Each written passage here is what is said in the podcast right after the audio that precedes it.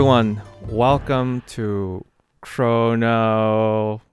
Chrononauts. Chrononauts. there you go. Somebody's helping me. Thank you. Chrononauts, a science fiction, classic science fiction lit podcast. And uh, this is your host, Yifang Yu.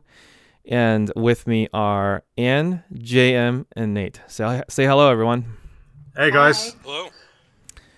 Greetings and salutations. This is our inaugural podcast, um, and we'd like to welcome everyone, brand new listeners, and uh, in, in some ways, you don't have to have read science fiction. In some ways, one of the, the goals is to, if you've never read any science fiction, it's a good starting point.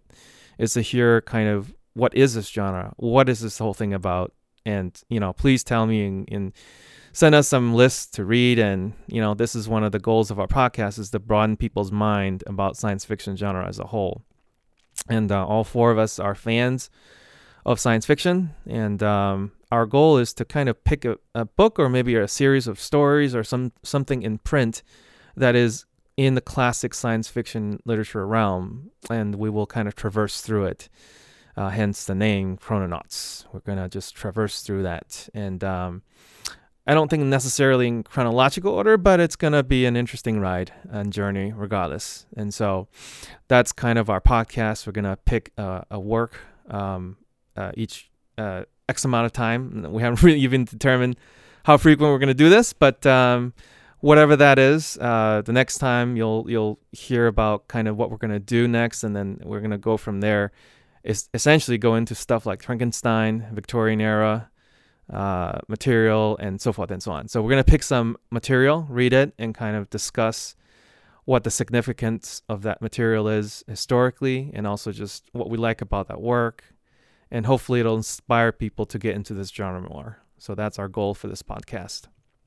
Um, so that's the quick introduction, what this podcast is about, who we are, very quickly. But for this, for the purpose of this particular podcast, what we're gonna do, we're just gonna go around, uh, make just very quick introductions. You know, we're going to talk about who we are, where we come from, very briefly, and uh, why we're into science fiction. But first, let's just you know how let's just start with you know how we got to know each other, and then two, we're going to figure out you know how we became sci- fans of science fiction lit, and finally, uh, our our quote unquote feature discussion today essentially is going to be what is science fiction so that's going to be a really broad topic.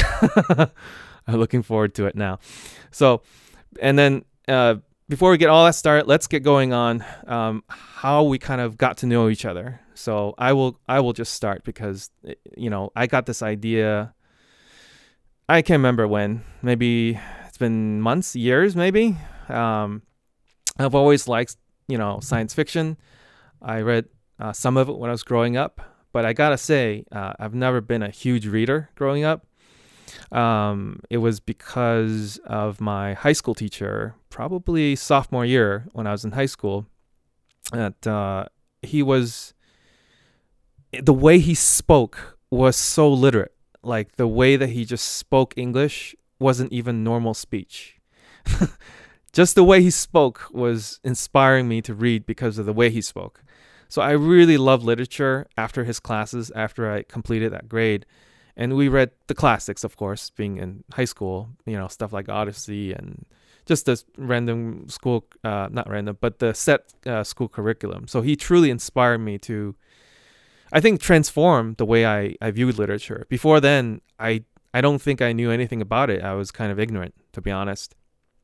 But afterwards, I, I've got to say, I think he lit in me just a passion for reading that th- there's so many things I wouldn't have ever read because of him. So I first got to thank the teachers. They're always, you know, the best. And so he's in- inspired me to get reading in that. And so, um, anyways, um, once I got sort of really into it, I still didn't really read a lot of science fiction. I read other things. Um, it's only in the last about maybe five to 10 years I got reading more, and especially in the last year. I would say that in in the last two or three months, um, I read uh, Asimov's uh, Robot uh, Empire and Foundation series in like a matter of two two or three months or something. The whole thing just real fast because um, I don't know. I heard about it um, and Apple TV is making a uh, adaptation of the Foundation series. I think they're shooting in Ireland, and just got I just got inspired. It's like one, I love, I mean, I love watching science fiction sort of media, right? Like in terms of TV movies. But two, I just never really read it. I was like, I gotta read. I gotta really, you know, uh, satisfy satisfy this itch of just, you know, finishing and reading the actual classics, you know, firsthand. So I went on that merry adventure and got it, and I just got really like I got lit on fire all about it, and I found that Facebook group called Science Fiction, Facebook group, and the private group, and um, I don't know the history behind it, but I joined it and I posted a bunch of stuff about it. Um, and uh, I got connected to JM here, uh, who is also, uh, I think all of us are members. Am I right? Of the science fiction Facebook group? Uh, I don't think, Nate, you're in that group, are you? Which group is that? The science fiction Facebook group. It's about 65,000 Is that the people. name of it? Yeah. Yeah. I actually, uh, I asked, I, I don't think I am. No. Okay. I, I've actually known Nate for a long time, and I asked him to join our foursome because I felt like, uh, well, I wasn't sure if uh, Nate you wanted to necessarily read that much sci-fi literature, but I thought that you would probably have a lot of good things to contribute. And Yeah, and I mean, you- I, d- I love reading, and I've read a fair amount of sci-fi stuff. Uh, you know, mostly the bigger names like Heinlein, Asimov, Dick, uh, Clarke. You know, people like that. But uh, I'm, I'm certainly uh, a big reader, uh, mostly of non-science fiction literature. Um, but I also love history, so I'm really excited to dig into the pre 19th century stuff, especially. Yeah, that's perfect. And in fact, that's I mean, essentially that's how I got to know JM over the uh, Facebook science fiction group. And then I was like, well, I'm I'm thinking about starting this science fiction, classic science fiction lit podcast. And what do you think? And JM's like, that was a really cool idea. And we just kind of got rolling down the hill that way. And of course, JM is uh, a little bit like the mafia. I I I, I tend to think he's connected in all sorts of ways, you know. And uh, so he uh, he was like, there's a a bunch of people I know. I was like, all right, that's cool. Let's bring them on. Let's see. So he, he you know, he connected with Nate and Ann, and you know, the rest I'll let him tell. But that's how I got the idea, and that's I really want to talk about it more, because in my real life, most people don't read um, a classic science fiction stuff. There's just that's just not something that they watch. So, so that's the that's the sort of um, issue is that you know in my real life, the people I talk to, they just for some reason don't connect with classic science fiction. So so anyways, they they don't because they don't cl- connect with classic science fiction. I just you know, I don't really have a venue to talk about it, right? And so that's the other reason is that you're kind of my sounding boards to decompress the things I read about. Because uh, science fiction is a, a genre of ideas, right? And often, at least for me, once you read it, you want to talk to somebody about it and kind of decompress and kind of figure things out, you know? But uh, anyways, so that's the other reason for me wanting to start a podcast as well. Uh, in, in addition to inspiring people to, to read more science fiction and learn more about the genre and history and where it all comes from. So that's that's kind of the a little bit about me and where I'm where I'm uh, coming from.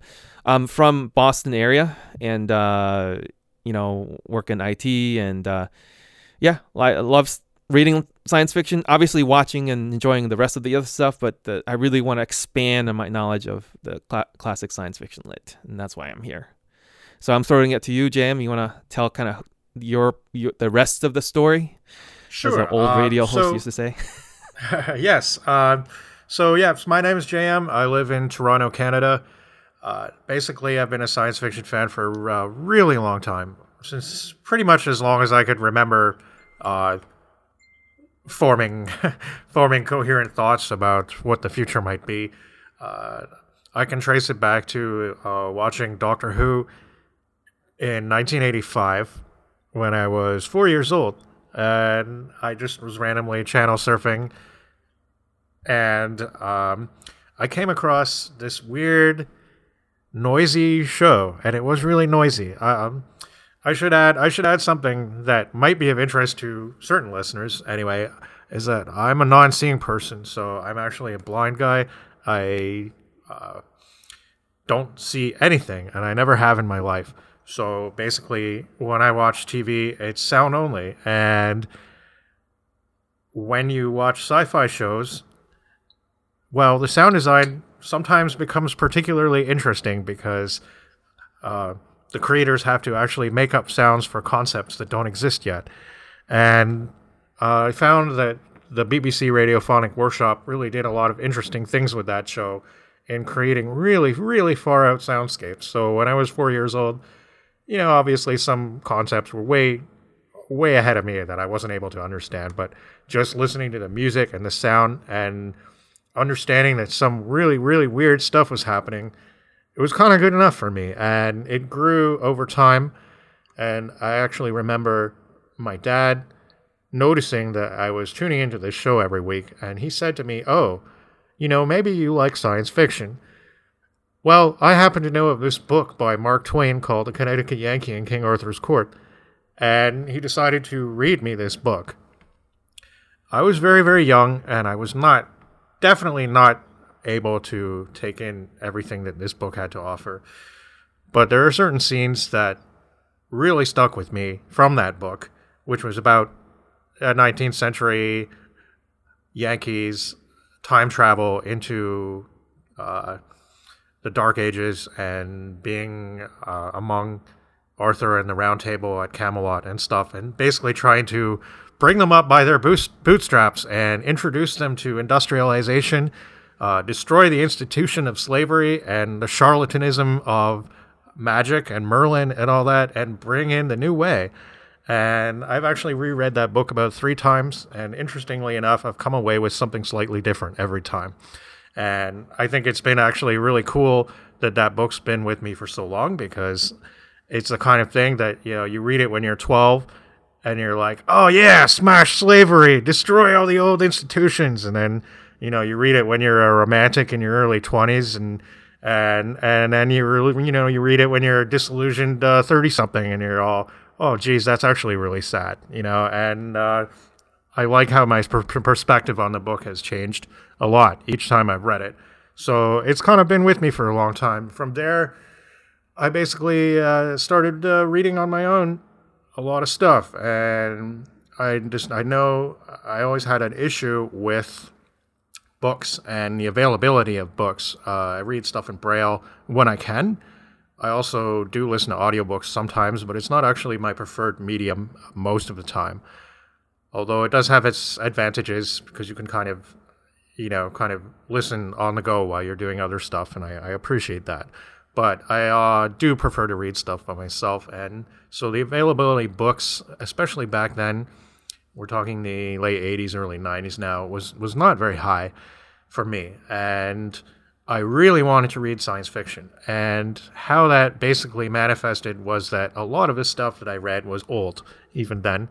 So uh, I believe Isaac Asimov was the first author I really spent a lot of time with in the genre, but there was also uh, Jules Verne and H.G. Wells, which uh, who I also spent quite a bit of time with, and I think I would say it didn't take me too long to really become a little more acclimatized to the genre and also different uh, writing styles, both you know sort of more later 20th century and also earlier stuff, and I think after Asimov, my great discovery after that was probably H.P. Lovecraft, which many would say would, would verge more into the horror genre, but I would say definitely has a lot of science fiction elements at certain times.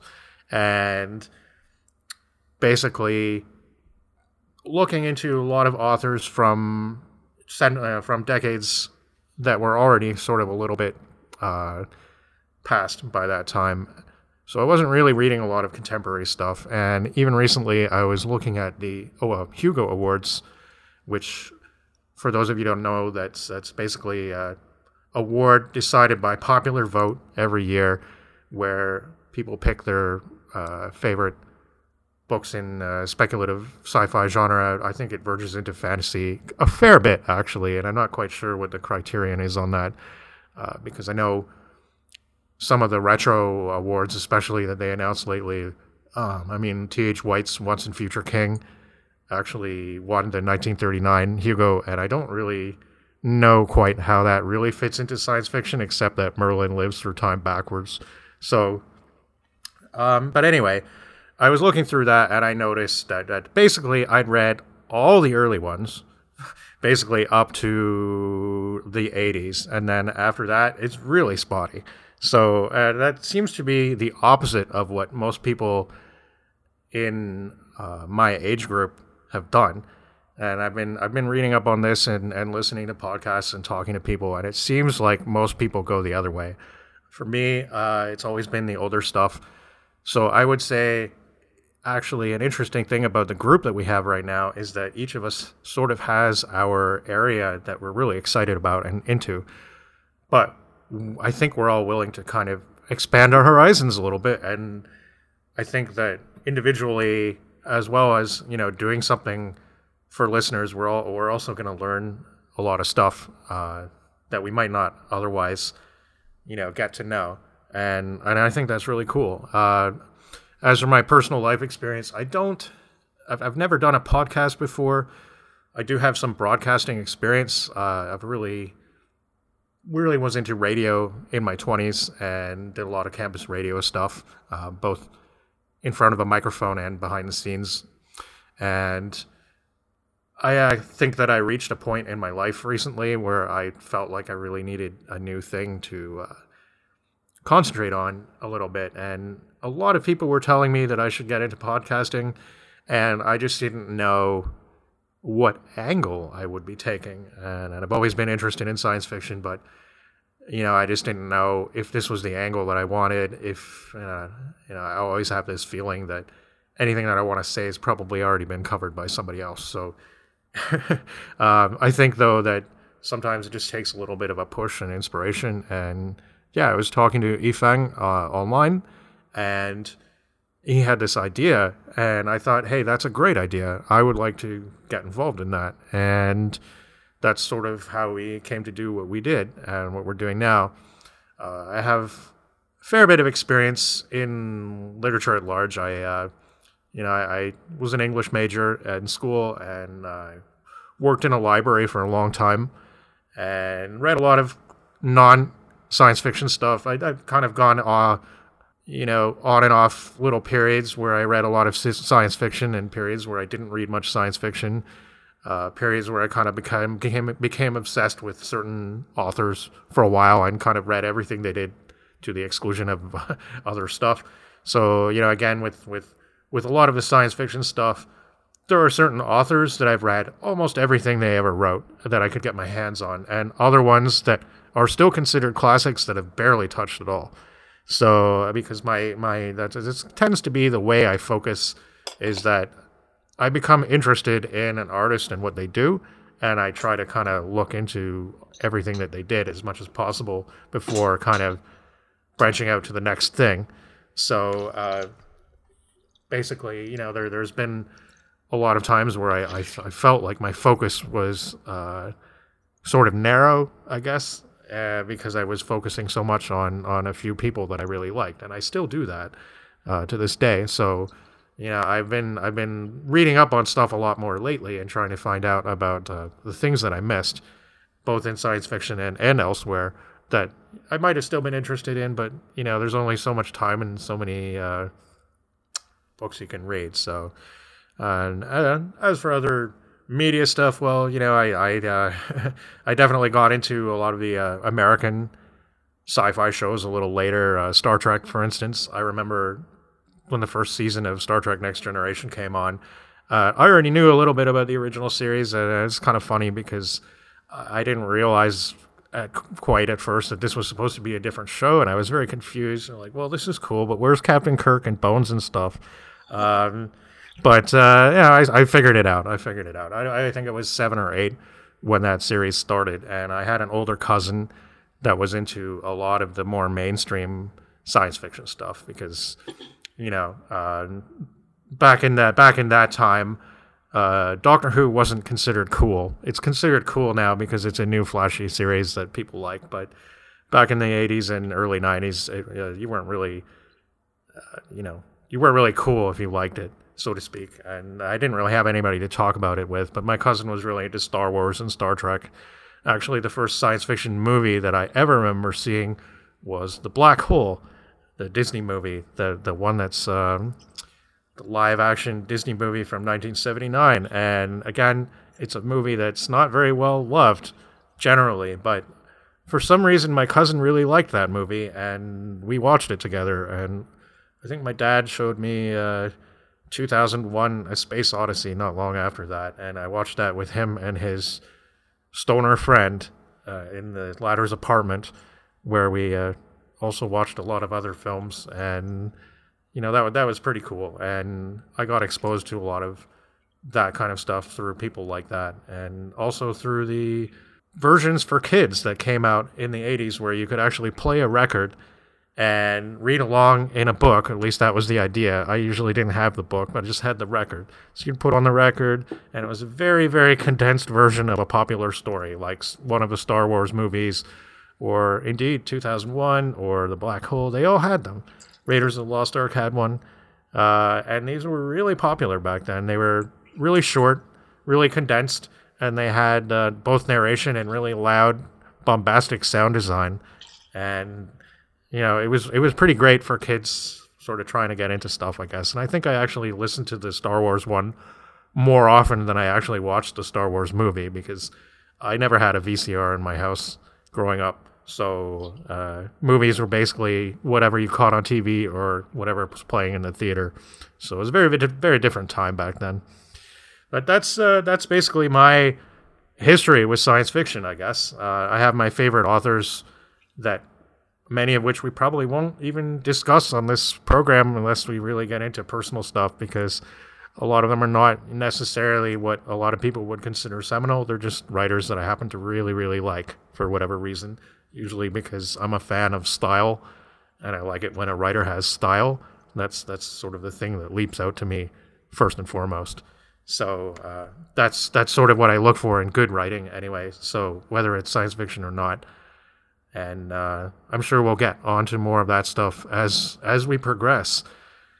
So uh, yeah, why don't uh, Anna or Nate you take it away now? I think I'm done. JM, why don't you take us through how you found uh, or how you knew how you because I part of my explanation is I kind of uh, talk about how a little bit of my background, but how how I also got connected to you through the Facebook oh, yeah. uh, science fiction. Okay, then, yeah. Well, so your your your next thing would be to uh, take us through how you you got to know Nate and Ann and all that sure. stuff, and then they can take they can do the next. Uh, well, um, so Ann and I actually met on the same uh, online group that Yifang and I met on, but uh, this was quite some time ago. I think back in 2018, and uh, I think it started because she posted a topic about H.P. Lovecraft, or somehow the topic of H.P. Lovecraft came up, and you know, it was it was one of those uh, talks about mysterious angles and strange otherworldly geometries that just sort of gets me going. And uh, we started talking about that. I think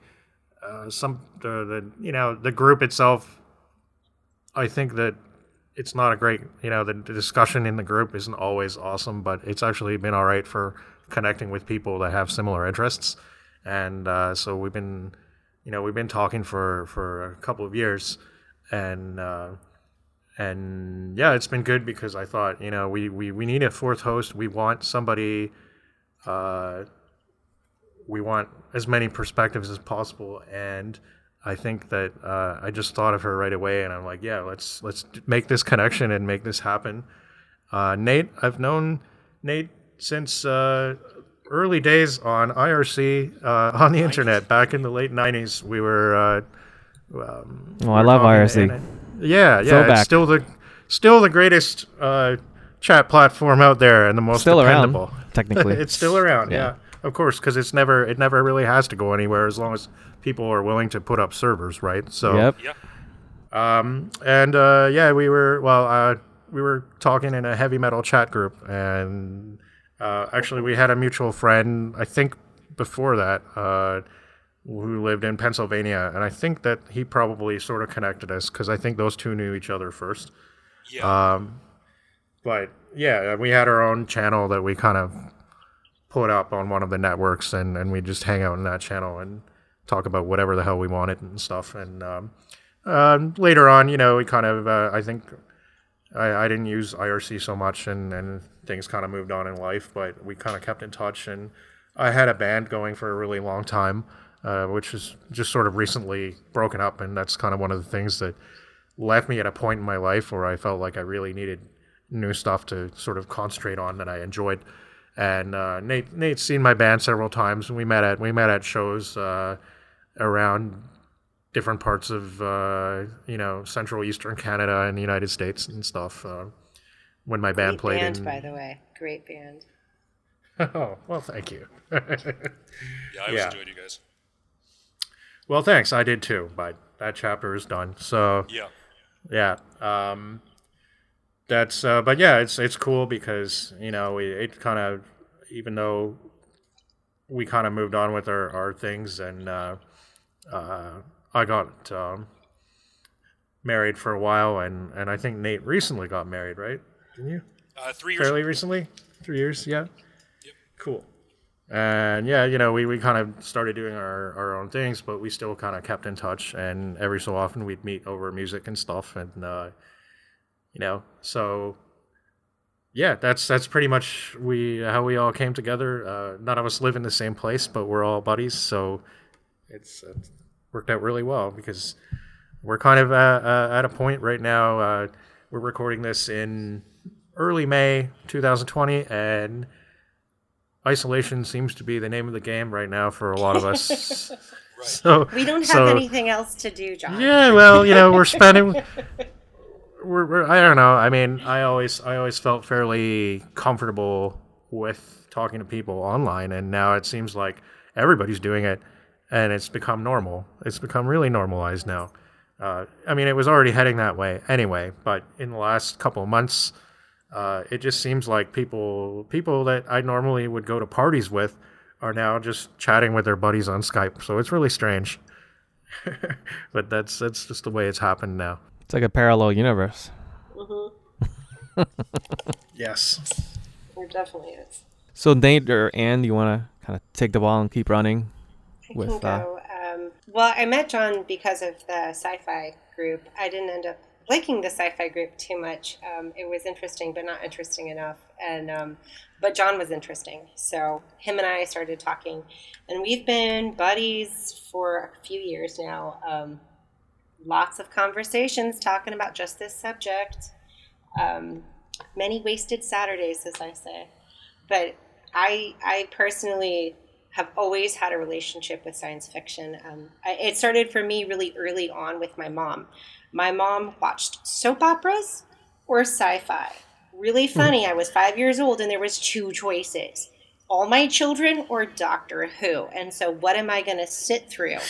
Her folding laundry through All My Children, or her folding laundry through Doctor Who? And and this is the fourth Doctor, mind you. So early 80s, late 70s, um, and Star Trek and all that. And and so I really liked science fiction as as a visual. Um, and then um, I didn't actually start reading science fiction so much. Um, I'm a horror fan, so I started reading horror and mystery. I was like the little kid with the black outfit, with the cape, reading all of the scary stuff. And I didn't really get into sci fi until I was about 11 or 12, and I found H.P. Lovecraft. And my dad gave me a book of H.P. Lovecraft short stories when I was 12, right before junior high. And um, I spent the entire summer reading that. And from that, I guess there were certain stories that I liked best. And the ones that I found that I liked the best were the ones that had something that was plausible. He was fantastic. Oh, sure, you know, all these different creatures and all these different things, but anytime they mentioned anthropology or biology or physics, I was like, yes, because those are real things. And so um, that's how I started to like sci-fi novels, and and um, my love of mystery and horror led into the H.P. Lovecraft when I was a little kid, and then from there, it, it that was actually what moved me into science fiction literature. And um, my dad was weird, so every summer he used to make me read from the Harvard classics. So I did read Connecticut Yankee, I read Frankenstein, I read H.G. Wells, I read Verne. I mean, at a very young age. Um, every summer, summer, begrudgingly, this is the book you're forcing me to read. But it wasn't until that H.P. Lovecraft moment where I was like, sci fi is fun. It's like Doctor Who during laundry time. It's like horror, just like all the creepy stuff I watch. Big zombie fan. But it has this moment of plausibility into it. So that is where I got my love of science fiction was from TV to that horror to then transitioning into science fiction from a horror slash science fiction writer. And there's that romanticism about sci fi that people don't really look at. It's like technology, it's robots, but realistically, it's romantic. It is like the gothic gothic novels. It's like the Odyssey or the the Homer, and it's like the Iliad. It's like all those things, but the biggest difference is that there's this plausibility factor that resonated with me as a young adult and as a teenager. And I, like many of you, have a wheelhouse. And when I got my first Philip K. Dick book when I was 14 years old, I was done. I was sold. New Wave all the way. I read everything. Everything. I've even read his exegesis. Exegesis, which is like a thousand pages. Um, and and that's where that is for me. So yeah, that's me in sci-fi. Nate, go ahead, take it away. Awesome. Thank you. Uh, well, I've been in your Facebook group for a couple months now, and you know, I really appreciate the body of knowledge that you know you guys bring to the table on science fiction and, and horror film. So yeah. I have okay. an offbeat B movie and film uh, cult grindhouse um, Facebook group that I started. Um, I had John join into because I couldn't do it by myself. Um, and uh, yeah, I I'm always glad to hear that it's okay. But go ahead. I have a off, offbeat movie group. Is it kind of like the uh, Tarantino Grindhouse type? No, it's genre? more actually horror, science fiction. Science fiction. It's everything. I I'm so into everything collectively and how they thread together. But you know what I'm talking actually, about, right? The Tarantino yeah. Grindhouse. And, it, uh, it I post a lot of Grindhouse. I post a lot of sci fi.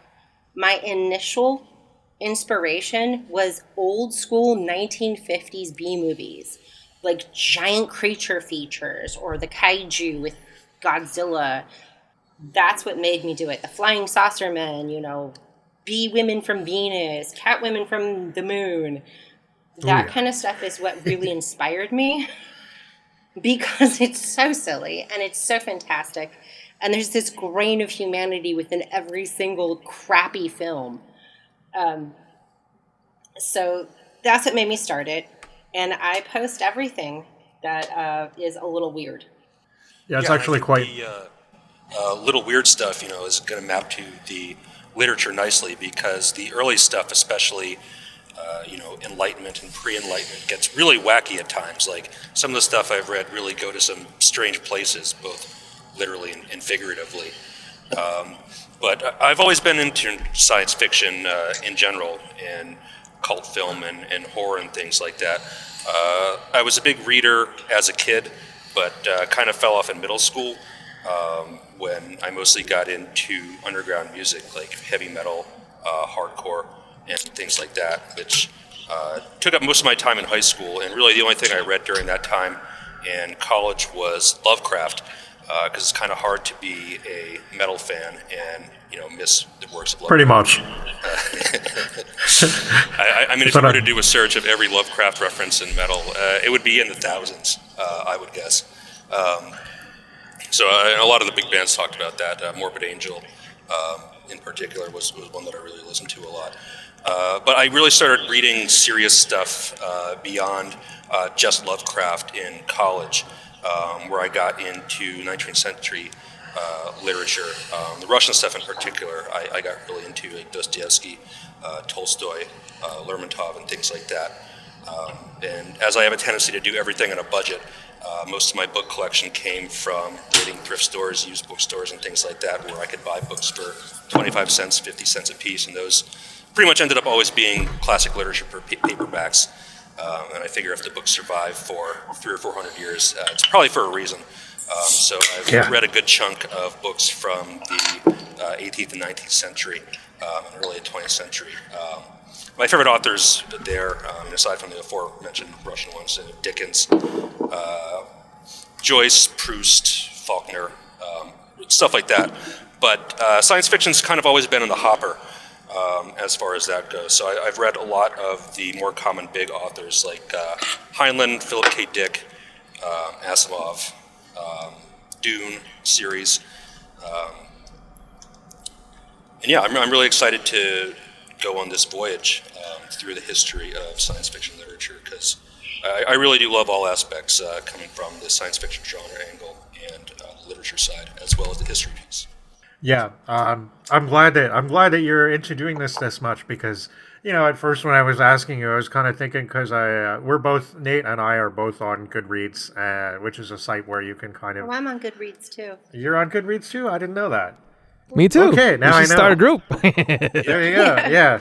Yeah, no, Okay. we definitely should because this is literature, and uh, Yeah. you know, it, it'd be good to see Act- what everybody else is. I was actually going to ask Nate. Okay, so as far as sci-fi and, um, gosh, you just mentioned his name. Train of thought.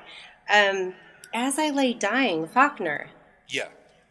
That's my Oh, yeah. favorite. That's one of my favorite books ever. And um, Oh, Faulkner's so good. I've read almost all of his am stuff. I Yeah, wrong he's amazing. thinking that as I lay dying might actually kind of go into that sci-fi genre and the Speaking for the Dead? In a sense, some uh, it, it's in very way. Southern Gothic. So I mean, there's kind of overlaps and themes with like science fiction and Gothic and, and horror in general. Um, There's definitely a lot of weird, a lot of weirdness. That's for sure. yeah, Faulkner goes to some really dark places, uh, Yeah. especially because he explores the themes of poverty a lot, Yes. especially Southern poverty. Um, so it, it definitely gets into that supernatural religious element, um, and it's often told from the perspective of uh, well, there, there's quite a few mentally disabled characters, uh, so it gets processed in, in different ways through the text, um, and he has a reputation for being a very difficult read for that reason. But I think, like in As I Lay Dying, if we're looking at cyberpunk, and cyberpunk really has this, it's it's the newest sci-fi. Everyone knows that, cyberpunk, you know, coming after Philip K. Dick, really goes into this dis- dif- difference, the disparate reality between the impoverished with high technology, and I think that in some ways that is exemplified in, in some of Faulkner's work. Oh, absolutely. Uh, a big theme in his work is the introduction of the automobile and how that changes rural Mississippi life. There you go. That's important. Yeah, I, I actually haven't read uh, any Faulkner novels yet, but I have read a lot of short stories. I have a big collected uh, short fiction of Faulkner book, and I actually really love that book, but for some reason I just haven't yet gotten around to Read reading As any I of the Lay longer Dying. works. It's it's phenomenal. It's Uh, a really yeah, I- for me. It's it's his my favorite of his. I'll He- definitely, he I'll has like half definitely a put that. dozen That, that I would really strongly recommend.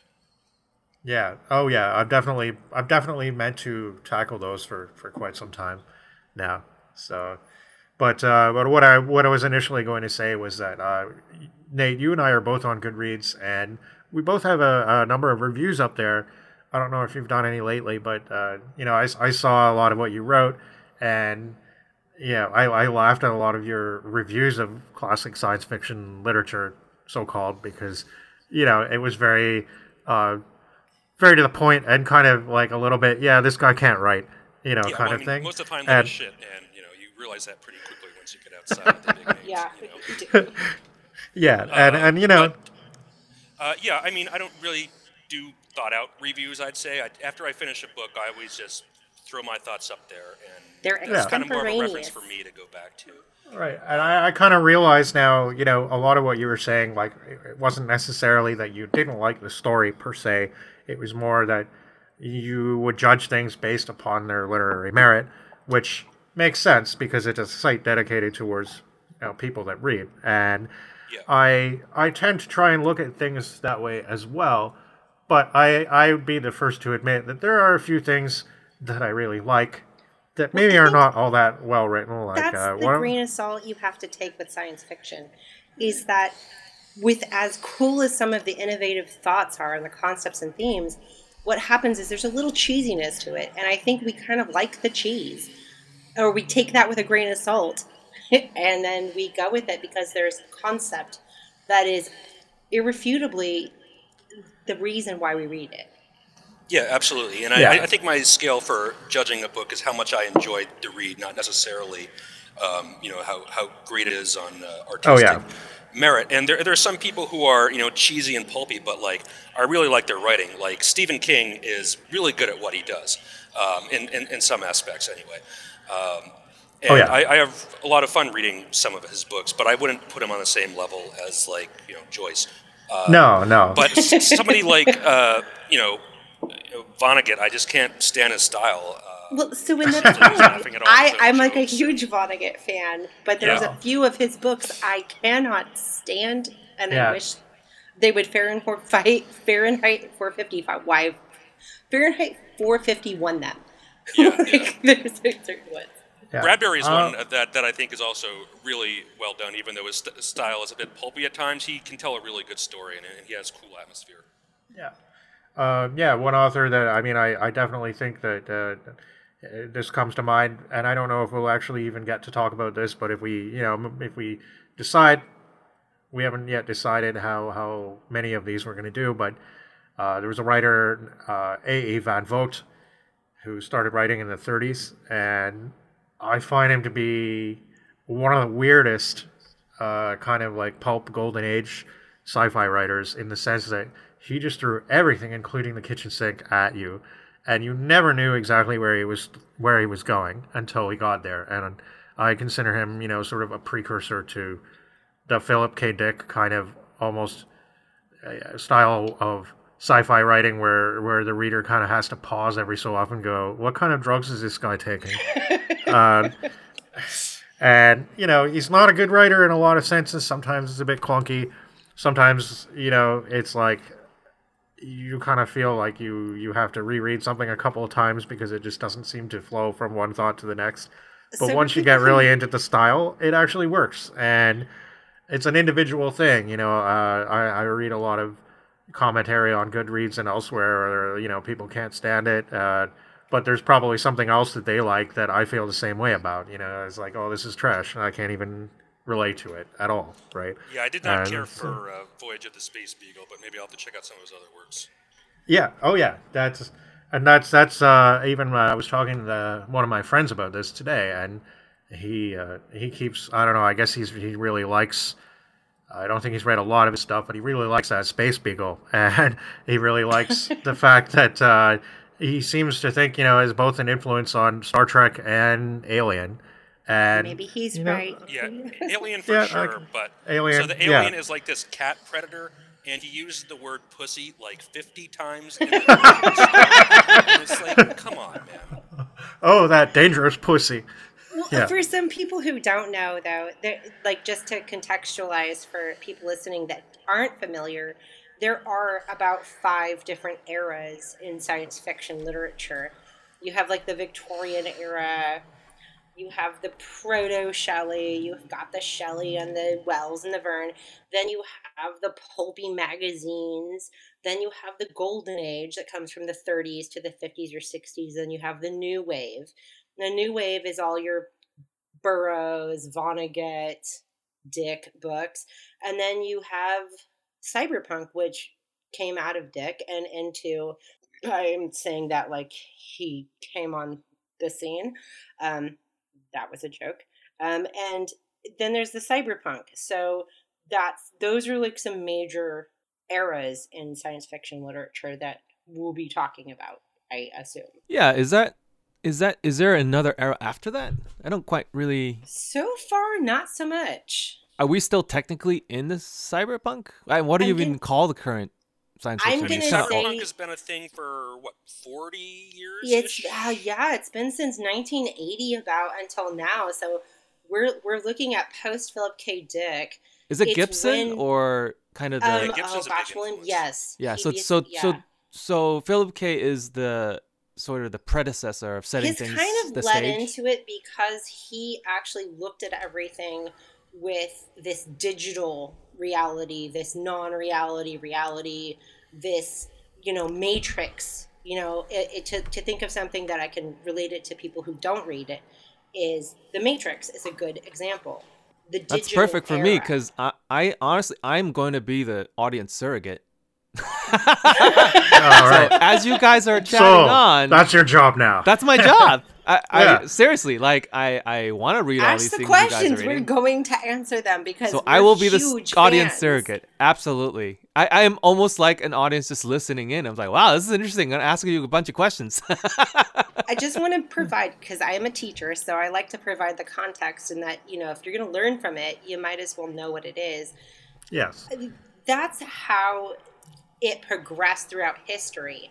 Is like you have your fantasy and all the gods and religions, and then all of a sudden science happened, and then science happened, and everything starts happening because of science. And we also had the Industrial Revolution, so everything starts to turn inward. What we're doing, and science becomes bigger than God. That's our mad scientist with hubris and all this. And then it starts to go into these other realms, but science fiction does one thing.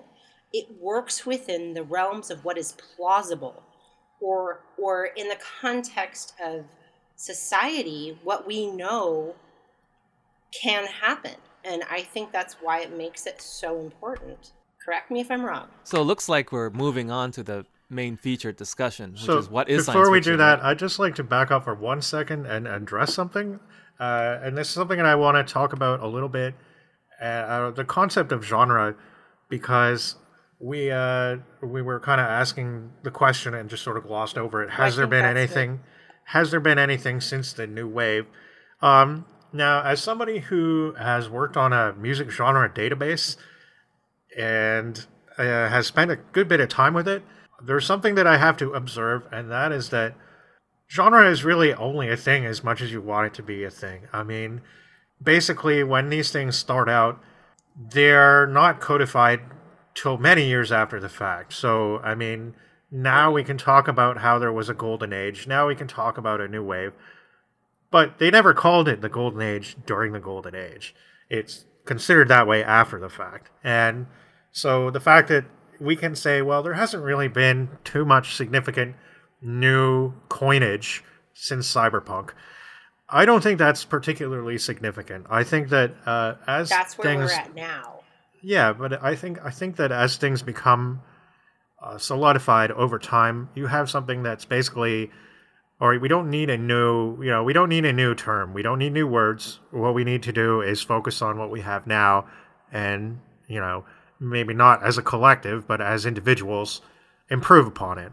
So I, I don't actually know if you know maybe 50 years from now literary historians will say oh you know the 2010s was the period of this in science fiction.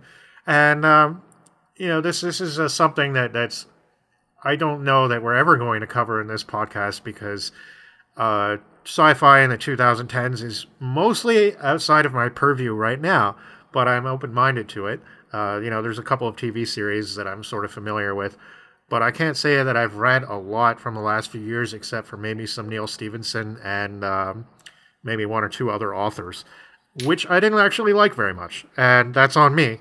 But you know, there there are probably things that I could discover that are awesome. Uh, you know, Alastair Reynolds is pretty cool, but he's kind of like old school space opera. You know, he's really not new conceptually, but he does this merging of really epic space opera with some horror motifs, like some almost Lovecraftian ideas and so on. And uh, I don't know. I mean, Iain Banks, I guess, is fairly new. Uh, it's just, I feel like after a certain point, and and you know, people complain about this in the metal genre, which is something that I'm sort of familiar with. There's like, there's nothing new under the sun. What they really mean is there's no exciting new buzzwords to throw around. Like this is a new genre, and I think that I think that if you become too focused on that, you're kind of lose you lose sight of what's really important. Uh, it's not to name a new thing. So I mean, the fact that there is hasn't really been any significant development since cyberpunk in the '80s doesn't necessarily mean that science fiction is doing badly. Now, uh, if we have listeners that will comment on that and maybe say that I'm wrong, that there actually have been a lot of new developments, I'd be perfectly willing to listen. And I'm sure we all would. But uh, I, I honestly Yeah, don't and, feel like that's uh, too important. In, in regards to contemporary genres, I think what history does and has always done is it uses the past to talk about the present. Uh, so Yeah. as we go through the historical literature, I'm sure we're going to bring up uh, more contemporary genres and how these works have influenced the genre going forward beyond you know the works that we're actually covering. But I'm, I'm sure we're going to be discussing a lot of this going forward. Yes, I agree. And you, Yifang, I think you were going to lead us in, a new Yeah. direction, and, and I was just like, hang on a second, back up, back up. We, we, we didn't talk about this thing that was brought up, and I want to talk about it. So No, eh, it's all part go of it. No, it's absolutely. I I think you you you- you're right on the dot. Uh, I was gonna actually go there too, but uh, you kind of beat me to the punch. But uh, you know what you're saying is correct. Is that uh, a lot of kind of when we look back upon history, we give it labels, we give it periods of times, but the people that were living through the history, nobody gives it those labels. You know, like you know, like we're living through some pandemic 2020. Well, I don't know how history is going to classify this, you know, at the time of our recording here. It may be a completely different. Yeah, it, it could be a whole host of different names. Who knows what it is, you know? And uh, um, so that's the fascinating part is that you've got, you know, these are labels that has been bestowed upon it um, largely as uh, a study or retrospective and from academic perspectives and maybe just popular culture as well. A mixture of both. And uh, yeah, definitely keep that in mind for sure. Because as we start diving into it, I mean, that's where it kind of all go- is going to be, you know, all all pulled apart, as it were. You know, like trying to define science fiction. What what is the difference between that versus speculative fiction? Versus, I mean, there's so many terms that get addressed as how to how to define science fiction. So, I mean, you know, I, I don't know. Do you guys have any initial overview thoughts about what it means to, to be belonging to this genre of science fiction I as a you know retrospective? I do. Go ahead. Actually, I'm really opinionated about this. Sorry, guys. I'm really opinionated about where my lines lie as in terms of science fiction as a literary genre, and I think I've stated it before, but it's in Shelley's work. It's the first paragraph of her her novel Frankenstein that really defines it for me, and and it's what I've said before, which was this isn't a real story. This is pretend. This is make believe. But it could happen. It didn't. It's not real, but it could. And for me, what defines science fiction, apart from horror or fantasy or gods and goddesses and Homeresque literature, really comes down to the plausibility. And I think that the plausibility is denoted by context of time and space that we are currently in. We have a set of technological tools at our ready, but sci fi just pushes it a little bit, but works within the realms and parameters of what could happen. And there's some other things for me that define it but that's where i hold my line is is this a plausibility? And space travel we know it's a plausibility. We've went to the moon. Um inter how we're connecting now. This is a plausibility. And how it's going to move and how it's going to change and how it's going to affect us as human beings and how it's going to alter our states of reality and I think for me, that's where my line is drawn. Anyone else? Yeah, I, w- I would agree with that. I think human agency in the story is Yes. a big part of it. Uh, so, I mean, before Shelley, you really had space travel framed as either uh, religiously inspired or as a philosophical allegory. It wasn't somebody creating a device that does something that is not possible at, at the period of time, in that kind of speculation solely through the actions of a human. Um, and I, I think that's what really shifts it from fantasy, from horror, from the gothic fiction of the time, which does have certain elements of the supernatural um, and other areas of speculative fiction, but it doesn't really make it science fiction. It's the science of it.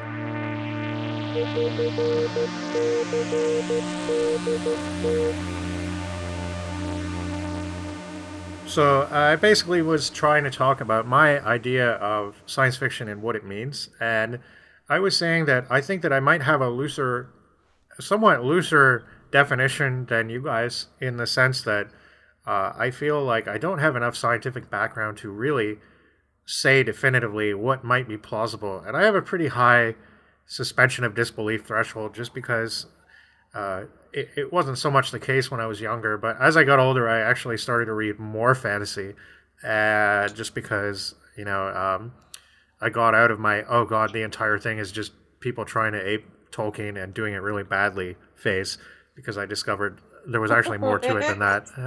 Uh, yeah, well, I mean, there's a lot more to it if you want to look beyond all the mass market paperbacks and stuff that Only are, gas, you know, right. But uh, well, yeah, yeah, and that was one of the That blew things my that did- mind this year. I have to say that that easily shot up into my top five books ever.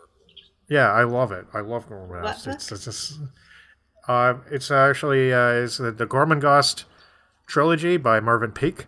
Uh, it's just read kind of that. Yeah, it's it's really good.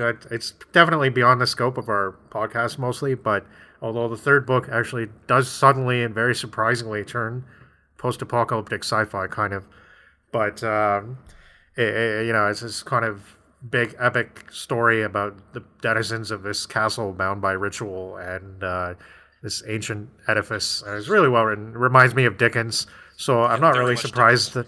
Yeah, I'm not surprised that Nate likes it a lot. Uh, um, but I- think that I, I was actually talking about the science fiction course that I took in, in university, and this was sort of a, I, I used this in a way as a springboard for some ideas about how we could tackle this podcast. Because what they did, you know, what the professor did in that course was that half of it was basically concentrated on science and on developments. And we went basically chronologically, which is kind of what we're going to do with this podcast so far we might change that format as things go on, but we'll see how that goes.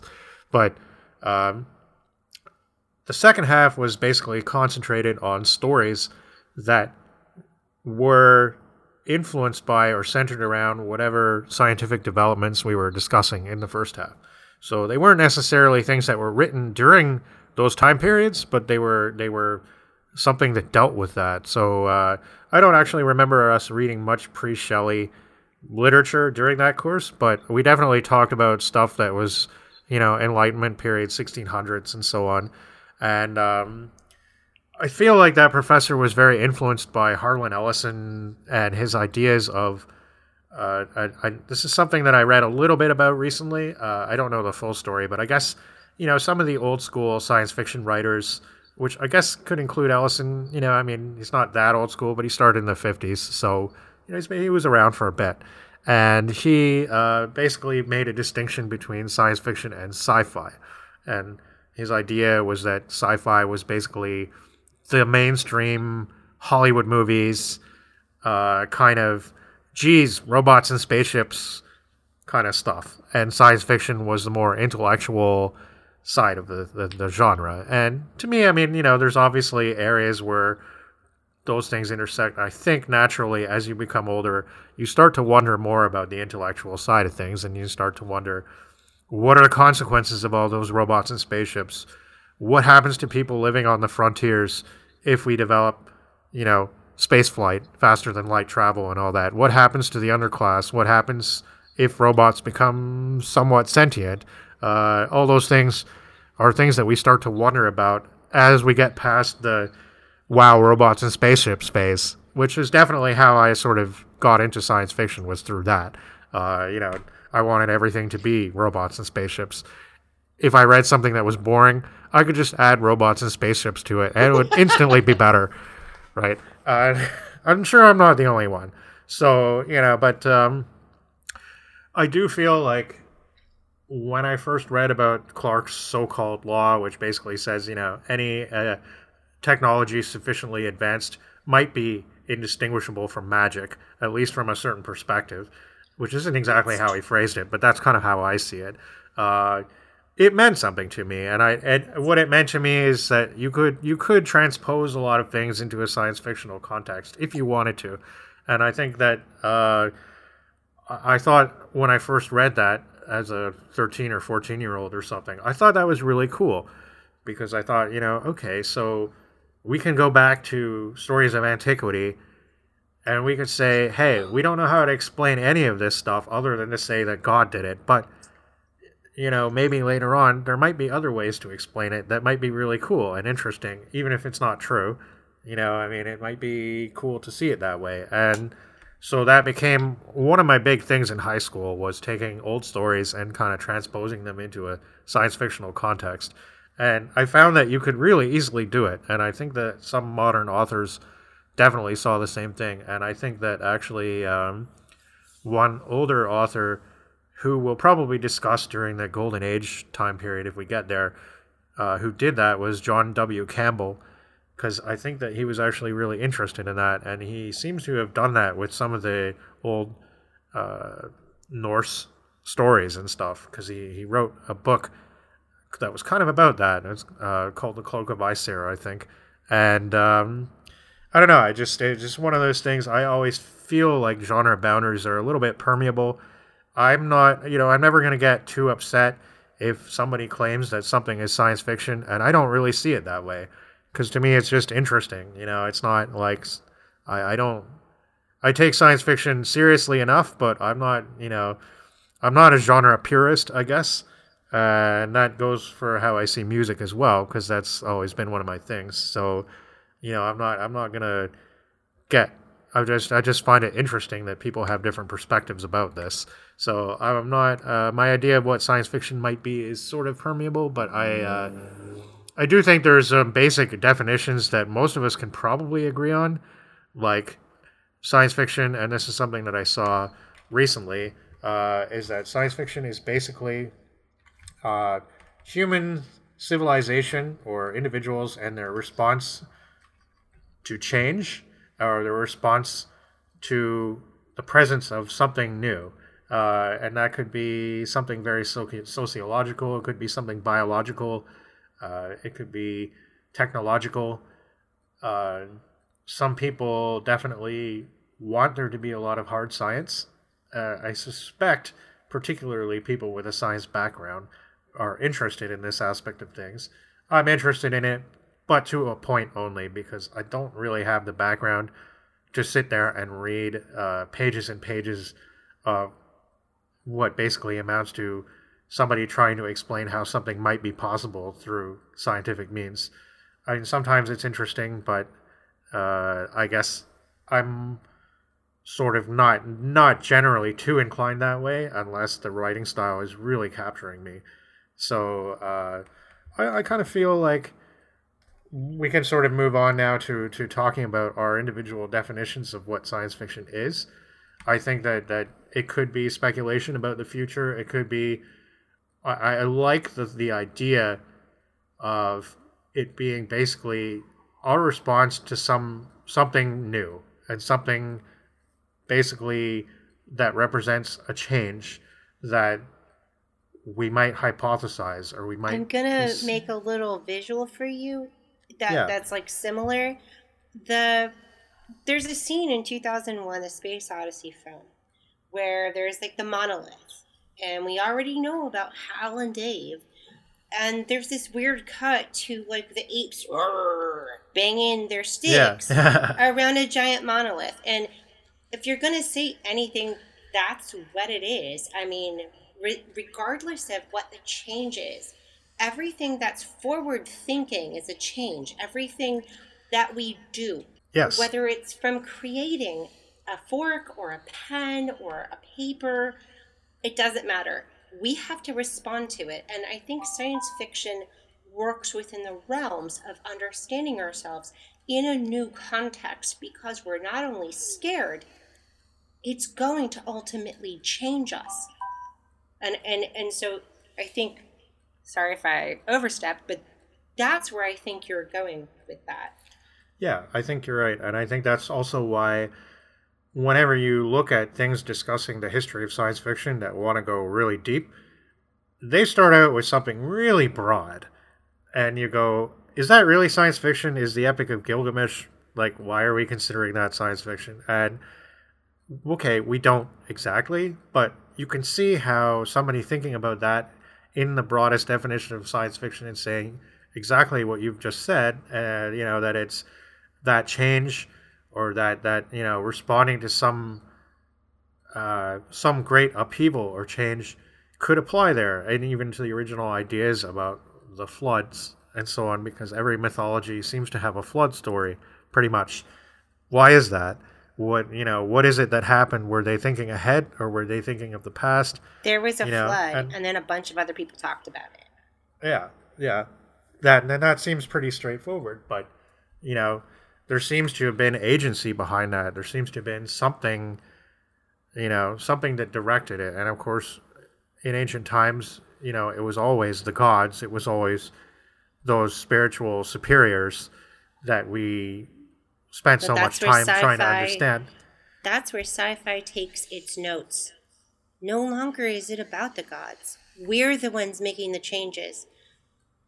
And the reality comes where we have to deal with the consequences of the changes that are not only around us because of our choices, but because of how we're changing in the context of a society. And that's where sci fi takes off. Yeah, I, I think the big pivot is really with Copernicus and the Enlightenment, because before that, a lot of it is tied to religion, whether it be ancient Babylonian, ancient Greek, ancient Hindu, uh, or Christianity uh, throughout the Middle Ages and the Renaissance. But when we discovered that the Earth wasn't the center of the universe, it really shifts how the human mind thinks about human importance in the scale of things. Um, and that kind of leads to a different shift in just thinking in general.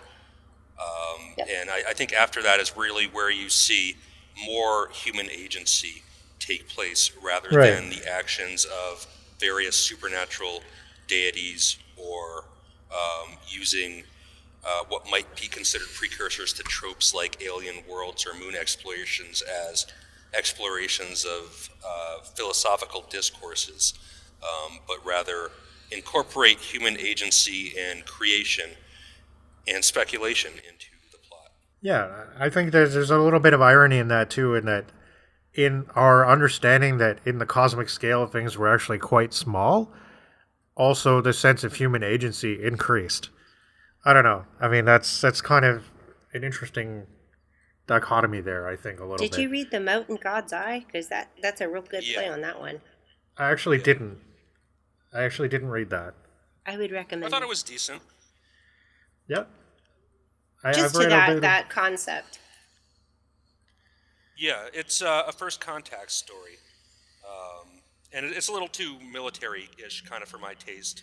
But it does have some really cool ideas. Yeah. This is cool because we all have our, our strong opinions about some of this stuff. Um, I'll, I'll say right now that I hate the book Ender's Game, and I'm not going to make too many friends by saying this. I'm sure. You know what? I'm not happy with you. Poke your eyes out. Jesus. I read that a lot when I was a kid, Well, but I, yeah, I don't think yeah. My daughter's middle name is. Valentine. Uh, maybe maybe we'll cover that another time. But uh, yeah. Sorry, just as talking about military sci-fi and, and first contact and all that. I just thought of how we all have our preferences and styles and so on, and that that book just did not appeal to me at that time. Now, maybe if I'd read it ten years earlier, I would have felt differently. But in my early twenties, it was I found a very unappealing book. So, um, but yeah, so so that's interesting. That the, the Mote in God's Eye is something that I should definitely look into because I, I've heard about it. But It's uh, Larry Niven and some other guy whose name I'm forgetting at the moment. Jerry Pournelle, I believe. Yeah, that, yeah, that's Yeah. it. Um, uh, yeah, I- Niven, Niven has a definitely pulpy style, Um, and, and that book is no exception, but it's enjoyable for what it is, for sure. So is that is that you you thought of that because of the uh, or Ann thought of that because of the, the, um, infinitely big, the infinitely small, And the the infinitely other small, one. yeah. yeah, the infinitely small. Right. It's, it's it's the microcosm within the macrocosm. Blah blah blah. yeah I, I just thought of that because of, of Nate's uh, Nate's thought process there and talking about um, how how we started to perceive our position in the cosmos so differently and and some people would be like oh man we're so infinitesimally small that's really overwhelming and crappy. Uh, and other people would think no it's not you know it just means something different. We have to we have to start seeing the universe differently and, and changing our perspective. And uh, you know I just thought that was an interesting dichotomy that I wanted to point out there but I don't know exactly where I was going with that if anywhere but Just, it, just, uh, it was think we just were- a point of interest I think you were talking about just uh, defining science fiction, which I think we all have started to do anyways. Um, Yes. But uh, it to me, it sounds like you're closer to. I haven't read this guy, but he's a com. A lot of people have had. There's a whole Wikipedia list of uh, famous science fiction authors and how they define science fiction, which is- just goes to show you how complicated even defining science fiction is. But oh certainly yeah, it's just called definitions of science fiction. It's a list of, and here's his his wording. Uh, Darko Suvin, who's a, I think is Croatian. In 1979, he wrote, "Science fiction is distinguished by the narrative dominance of or hegemony of a fictional novum or novelty, Oh, yeah. innovation, I saw that too. cognitive logic." Yeah. Right. Right. And uh, yeah, I pretty much said that novum basically means new. So and that's that's Trying to put some fancy very very words. simple. Trying to put some fancy words in your mouth. It's all. Well, it, it sounds fancy, but it's actually really really simple definition. Right. Like really simple. Simple but is cool. complicated. Yeah, but, I personally uh, like Asimov's uh, in '75. He's, I mean, he's, you know, they've all defined it several times, but he said Yeah. science fiction can be defined as the branch of literature that deals with the reaction of human beings to changes in science and tech. I feel like I I like that because it it it kind of refocuses the human element. Um, yeah. in in the the story element because I I haven't read this. As you guys were talking, I thought about rendezvous rendezvous with uh, Rama, uh, Arthur C. Clarke, Oh yes, Arthur C. Clarke. and yeah. I can't I I can't remember the last time I read that, but a long time ago, and I felt like that's an illustration of like he's really focused on the tech and the alienness, but I'm not so sure he's actually he, he really concerned about the actual human or characteristics of the human. He's he's No, like this is a more of an fancy new toy, story. right? And he wants to Yeah. write all the details out. Yeah. I, I feel like Clarke is a really frustrating writer in general because of that, actually. Because he almost gets there and he's almost really awesome. But there's something missing. Uh, it might be that element a little bit a lot of the time. It's, it's just, he tries. God bless him, he tries. But, you know, it's just, yeah, I, I, I've found that reading Clarke can be a pretty frustrating experience. Uh, I love 'Cause a lot of the- 2001. Yeah, I like it too. A lot of the concepts are, are there. Uh, uh, I, th- I As a feel novel, like I think it really works. Um, uh, Childhood's End, I didn't like as much, but I thought it was still decent. But uh, I liked it. I, I think it was really outstanding. okay, yeah, I, I like them both. I thought that Childhood's End really, uh, uh, when I read it, it really captured me.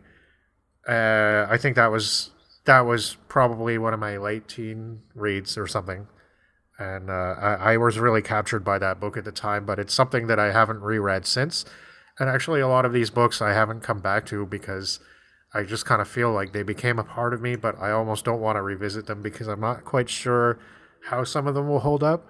So it'll be interesting actually if I do just to see if they they do hold up. Uh, Yeah, I, I've read all the three Clarke books mentioned so far in the last five years, and I think they're all pretty good. Um, I, I, I did not uh, find them disenjoyable at all. Yeah, and so that I I feel like that particular for me that definition of science fiction I I kind of gravitate towards more whenever there are elements of the stories that focuses on human sort of perspectives and you know what they're going through and I- I think that's kind of fun because uh, this is unrelated science fiction, but in Tolkien in Silmarillions, he writes about the mountains. There are really literally chapters of it just talking about what rivers and trees and and rocks and flowers and like there's no human beings in the chapters No. of the books that he's talking about. He's just describing the physical uh you know map atlas of the the whole thing and that's it. Like there's there are just pieces of like that writing where there's no human beings, but he's just literally painting the landscape. You know, it's really dry, like a textbook, right? Well, I In think par- that's what's wonderful about starting with literature, especially literature in the Victorian era, is because it is a romantic and it is a gothic. And I think that that romanticism is really heavy in a lot of good science fiction literature. It, it kind of carries through. It's like that's where the lines become blurred because there is such a romantic notion of the Martian Chronicles. There's such a romantic notion in the Oh, yeah. otherworldly plane. And I think that that's where the human experience in a novel environment becomes its own it becomes its own and and how we react and again it comes down to change Yeah, I, I think that that's definitely true. I, I think that, again, rather than seeing it as a genre, I feel like it's something that specific authors tend to concentrate on more than others. Uh, you mentioned the Martian, the Martian Chronicles. Ray Bradbury was very much a romantic. So you know, at heart, that's that's what he was. I mean, okay, you know, he sort of venerated small town, small town America in a way, but at the same time, you know, it's like, oh wow, space, you know, space is so magical, right? And we're gonna find all these things, and it's exciting. It's also a little bit dangerous, but so is romance, right? You know, that is well romance. what i would say about bradbury in particular to our conversation is that it's now with what we know in comparison to what we don't and how we move from now to tomorrow and what that means and in every single story in science fiction we can look at it now and how we evolve with what we've created in order to become another tomorrow. And that's where that romanticism is embedded in it because there's a now about it. I think what's Yeah. great about Bradbury too is he's really into writing about not only the uh, romanticism, but also kind of the horror that goes along with it. I mean, in the Martian Yeah. Chronicles, you know, spoilers, everybody dies. Uh, yeah. No way! Did you guys Oh. read the Kaleidoscope? Kaleidoscope is one of my favorite stories by him. And no, I it's haven't read literally that one. uh, it's literally a story about an astronaut and all his buddies getting out of their spaceship and then he's falling towards earth and the kaleidoscope is him some kids looking in their te- telescope looking up at a shooting star but it's really an astronaut burning up in the atmosphere oh yeah.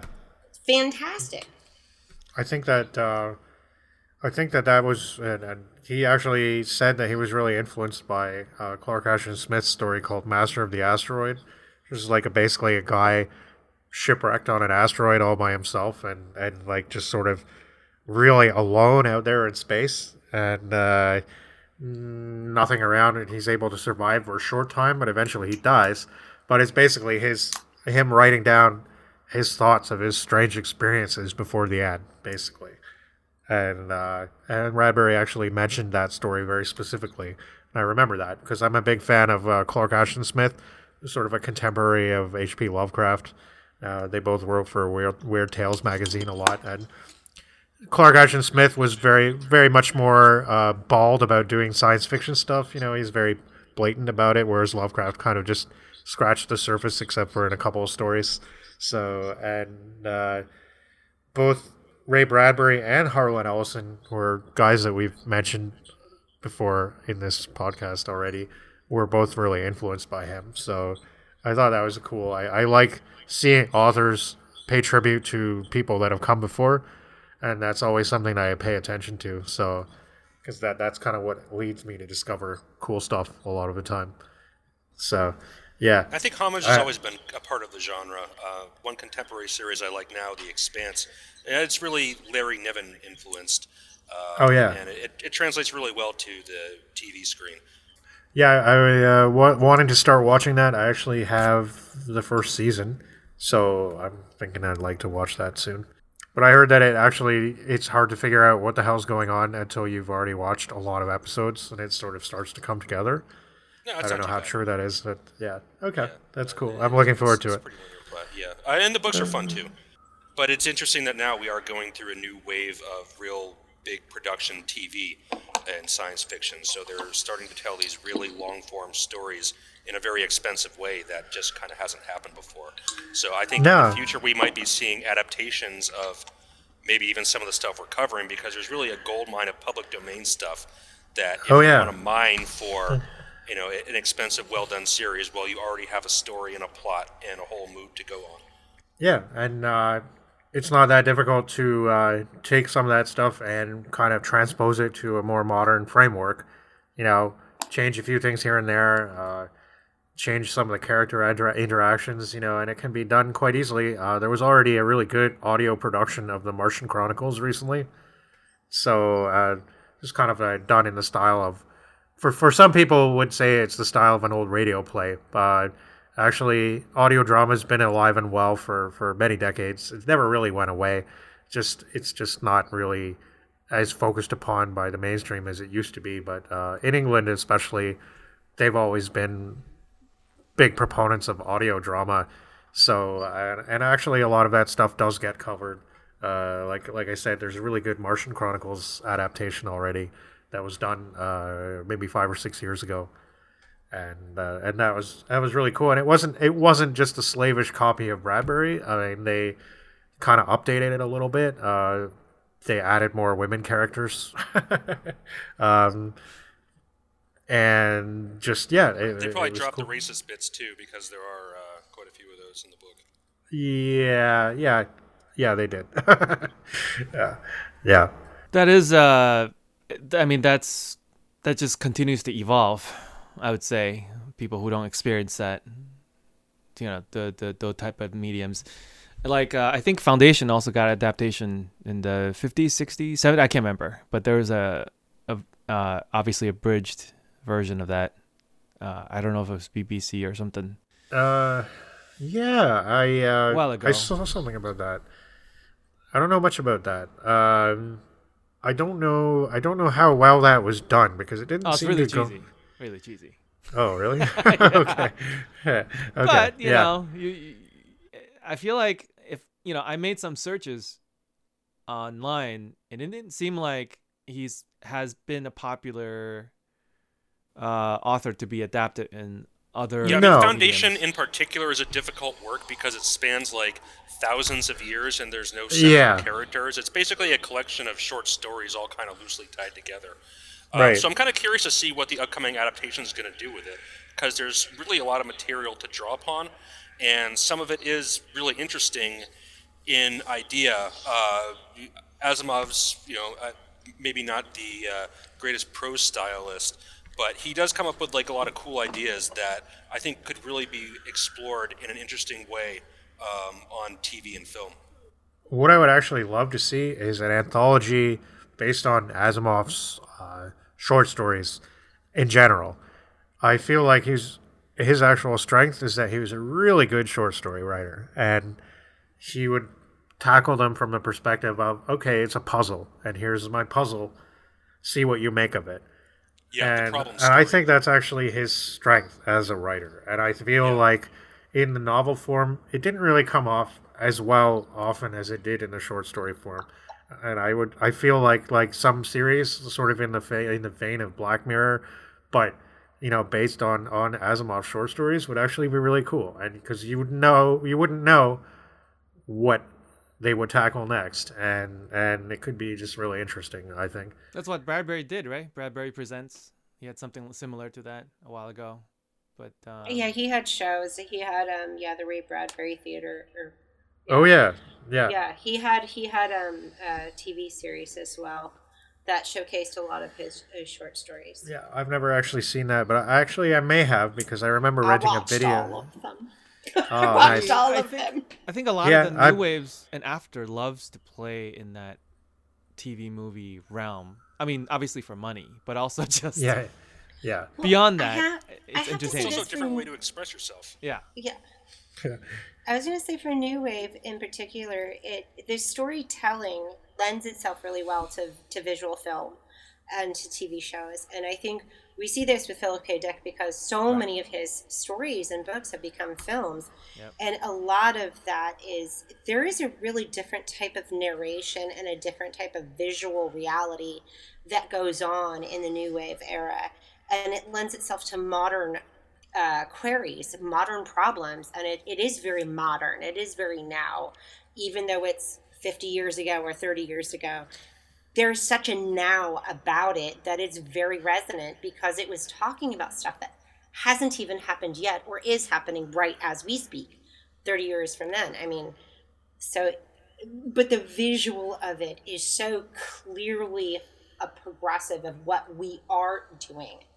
yeah. I, I think that, that from what I've read of the new wave stuff, uh, I feel like it was kind of like the post adolescence of science fiction in a way where the writers were were thinking, okay, we're free from these strictures now. Now we can experiment, and now we can talk about things that we didn't really talk about before as much, and we can be really bald faced about it, and just you know, I, I feel like, and it's something that I, you know, I, I kind of been observing that that some of the older writers who kind of jumped on board with the new wave. It's kind of like they were saying i always kind of wanted to talk about this but i haven't i didn't really have the chance till now because you know i was just writing for magazines and stuff and now i have my own book deal and now i can do this. Or you know there was there was magazines like uh, i can't remember the name of it but uh, michael moorcock started it and it was basically geared towards uh,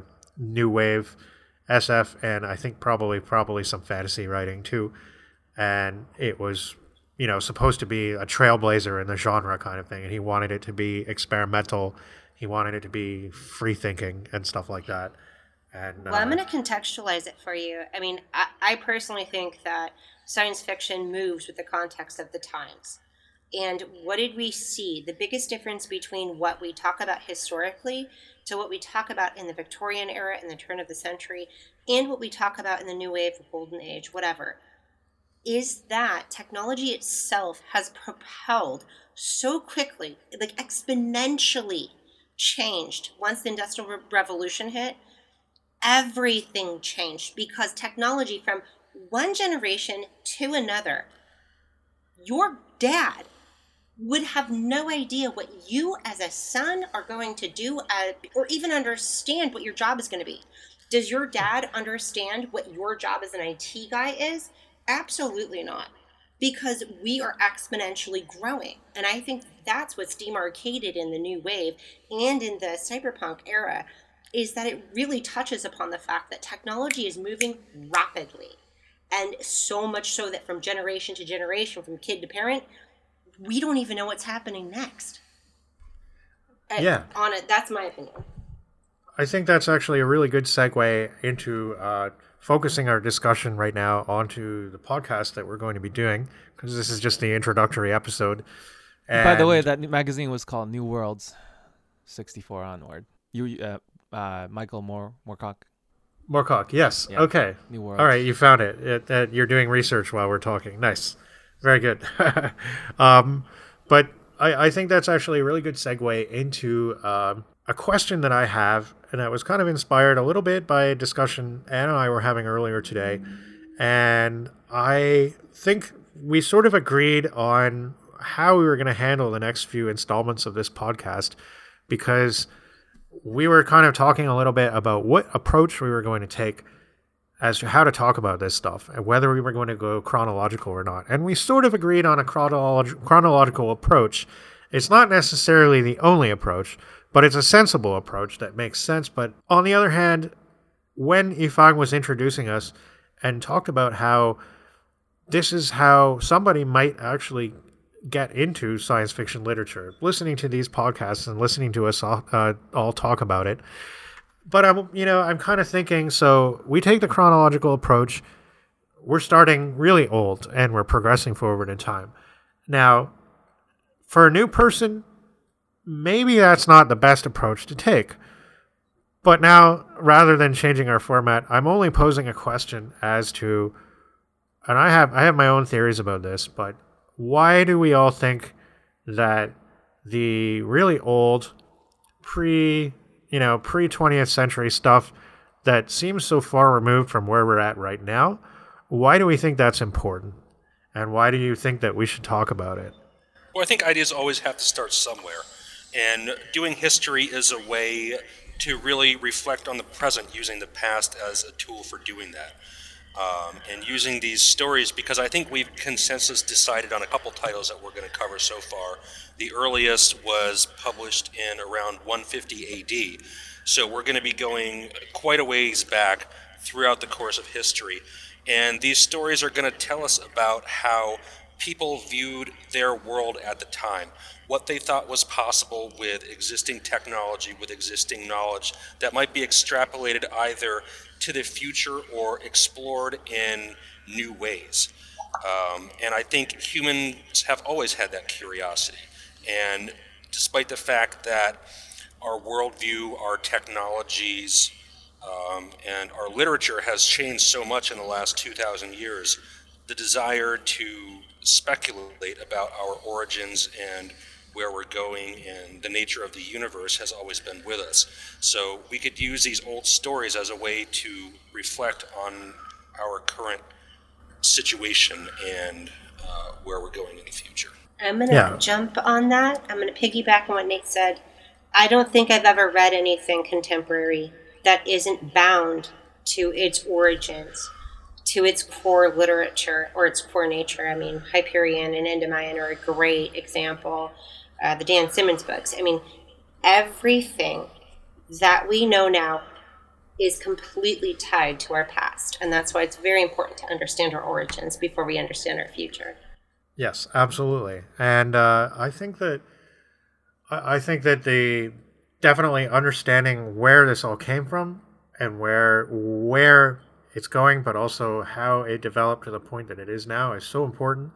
And I feel like a lot of people are missing that context because they come into it with something new and they don't explore the history of it. And and I do think that history is important. I don't think, you know, like we're we're, we're going to talk towards the end uh, about exactly what we're going to cover in the next few episodes. But I think that, uh, you know, that that people who have a greater understanding of history of things like where this genre they love came from, why people started thinking about these things in the first place, what made people's what made people question the world around them, and how modern authors actually still apply those same principles.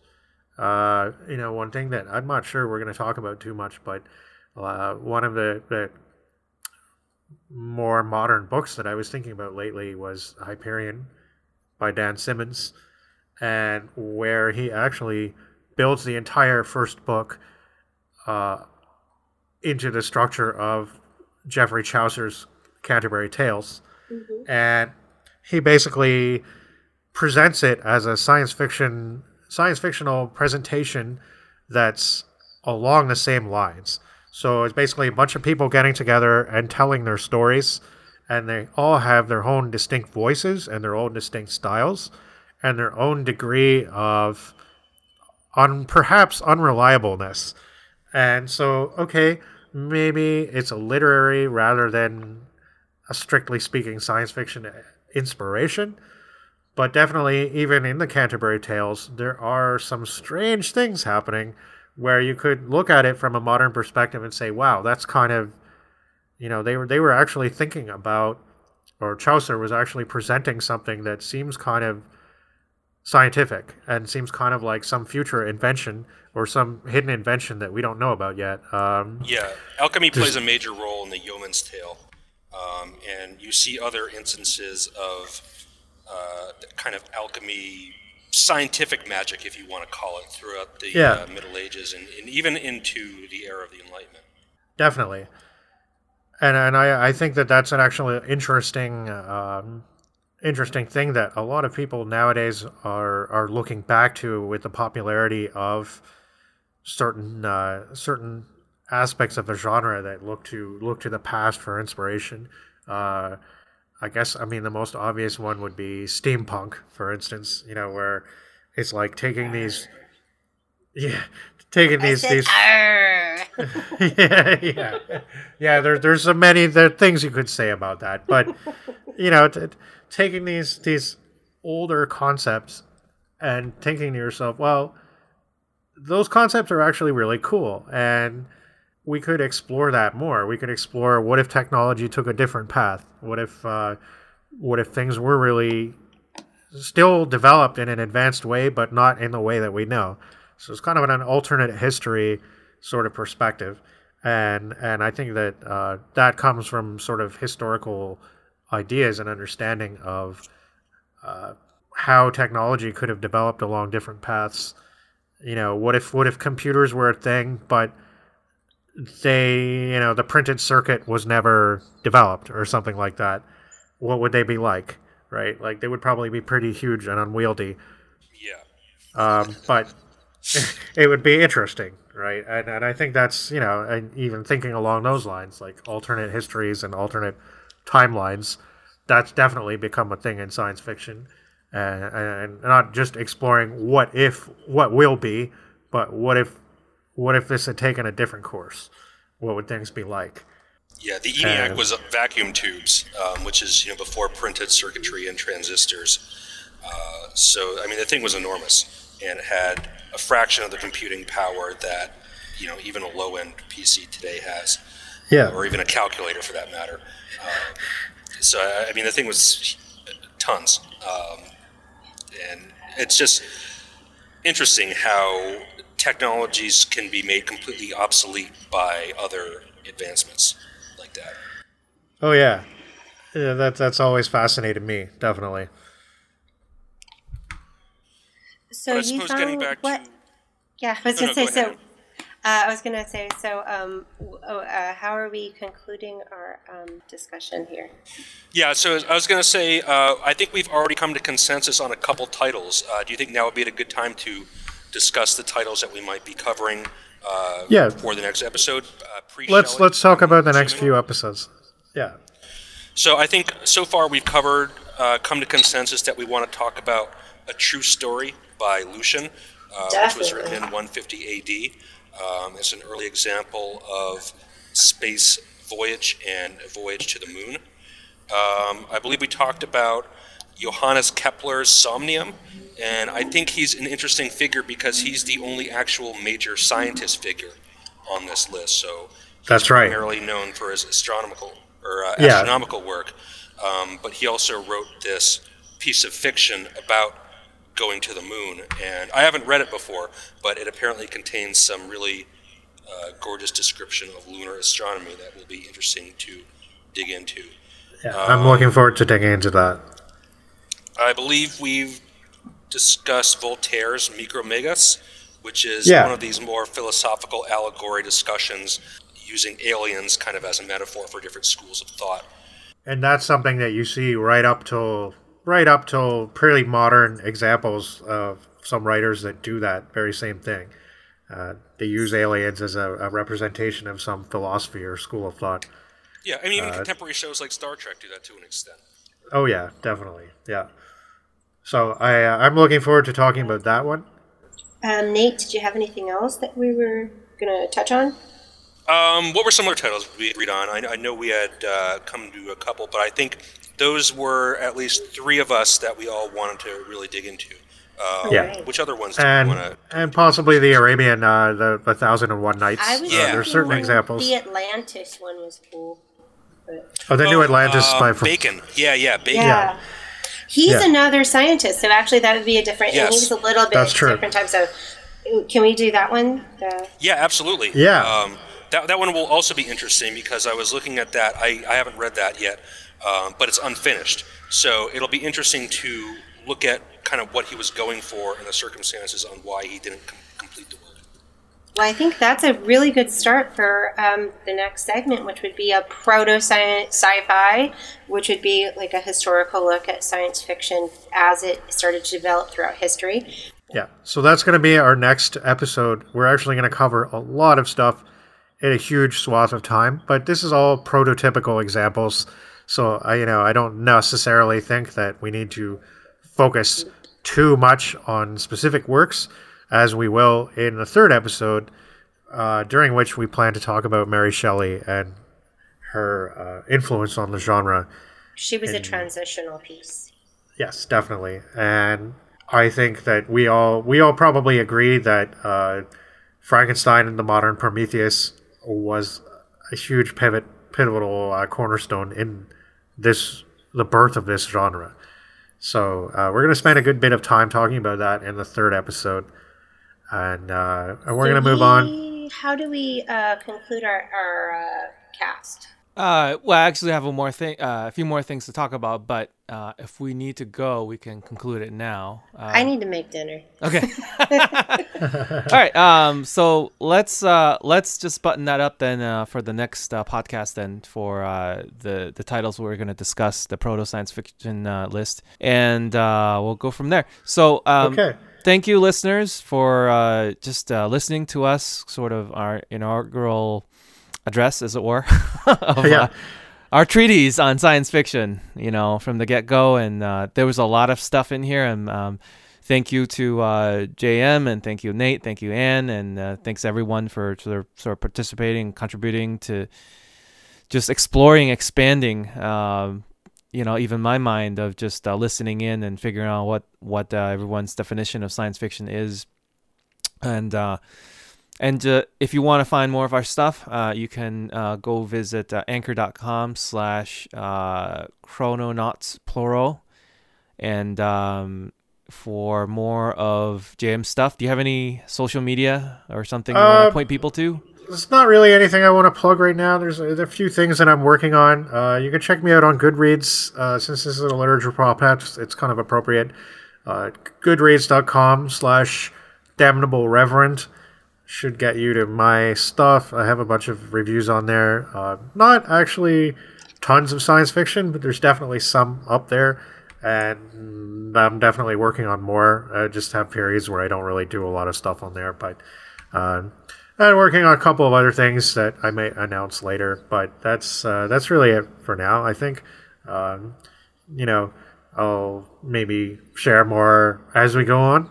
And you want to do want to plug the group, maybe the Facebook group? Yeah, you can um, chat me up on the Offbeat. It's a Facebook group. The Offbeat B Movies Cult Grindhouse and Old School. Every Saturday, I do teacher and Saturday morning movie review. So I hope to uh, see you there. How, how do people find that? So they go to facebook.com slash what? The Offbeat. Okay.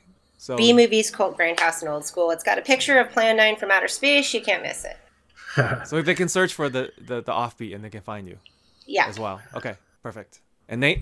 No, I don't have anything, but uh, since we're all on Goodreads, I think we should create a group and uh, you know just give everybody the link uh, when the group is made.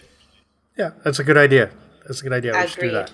You can find more of my stuff at watching silent films plural.wordpress.com. And again, that's watching silent films.wordpress.com. Okay. All right, guys. Uh, well, uh, this has been fun for tonight, and I'm looking forward to digging into the Enlightenment and before with you uh, for next time. Excellent. All right. Thank you very much. Thanks, listeners, and thanks everyone for tuning in. And uh, we'll chat with you next time. Thank you.